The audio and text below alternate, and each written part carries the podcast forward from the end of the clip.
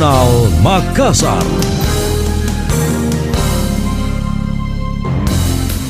Saya Emil Faris dalam Jurnal Makassar. Kasus COVID-19 yang terus melandai membuat perekonomian Sulawesi Selatan semakin membaik. Terbukti angka pertumbuhan ekonomi Sulsel berdasarkan data Badan Pusat Statistik BPS naik cukup signifikan yakni 7 persen lebih. Bahkan Bank Indonesia memproyeksikan kondisi ekonomi Sulsel akan stabil dan tetap tumbuh positif pada triwulan 3 mendatang. Hal itu diakui pengamat ekonomi Universitas Hasanuddin Anas Anwar Makatutu.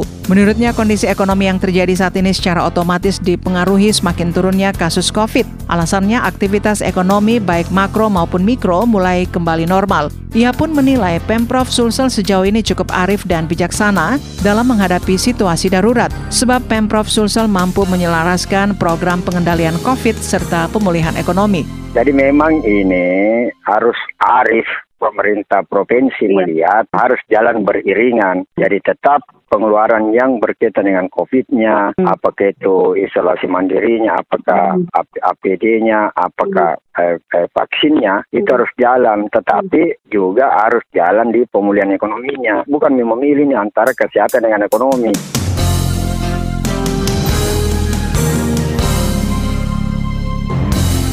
Terpisah PLT Gubernur Sulawesi Selatan Andi Sudirman Sulaiman menghimbau masyarakatnya mulai beradaptasi dengan COVID-19. Berkaca dari pandemi yang pernah terjadi sebelumnya, Sudirman mensinyalir COVID-19 pun tidak akan hilang virus corona diperkirakan akan menjadi endemi. Jadi harus semua sudah aware bahwa masker dipakai, kemudian menjaga ke protokol kesehatan adalah sudah menjadi kebiasaan kita untuk menghadapi endemi yang sudah menjadi sesuatu hal yang sudah berulang kemarin kan belajar dari situ. Saya pikir itu memang sudah tepat. Saya rasa mereka akan sadar karena dengan status endemi itu artinya eh, kita sudah membuat aturan-aturan baku sudah nantinya kan.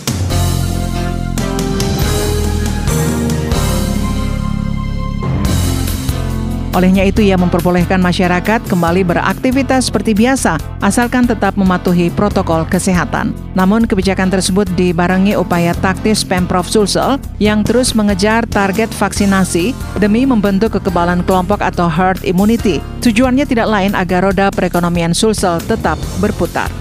Anda masih mendengarkan Jurnal Makassar dari Radio Smart FM. Pemerintah berkomitmen menciptakan ekosistem logistik nasional yang bebas hambatan serta efisien, khususnya di Pelabuhan Makassar. Salah satu upaya mewujudkannya adalah dengan memperluas implementasi Single Submission Quarantine Custom (SSM QC).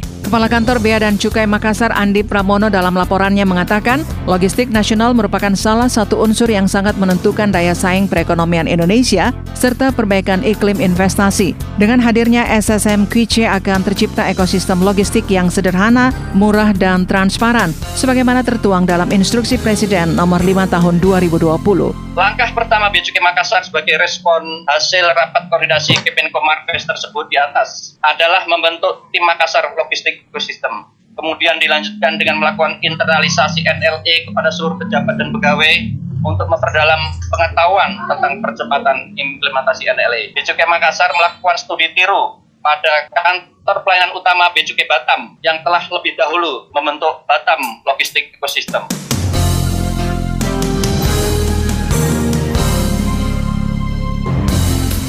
Hal senada disampaikan Kepala Kantor Wilayah Direktorat Jenderal Bea dan Cukai DJBC Sulawesi bagian selatan Nugroho Wahyu Widodo. Menurutnya semua hal yang menjadi penghambat investasi harus dipermudah. Begitu pula biaya logistik tinggi sudah saatnya dipangkas.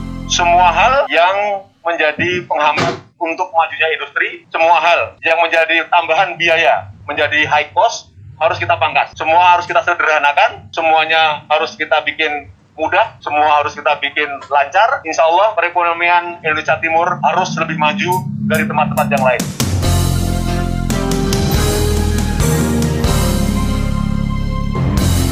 Ia berharap seluruh stakeholder terkait bergotong royong menyukseskan implementasi SSM QC di Sulsel sebagai pintu gerbang Indonesia Timur.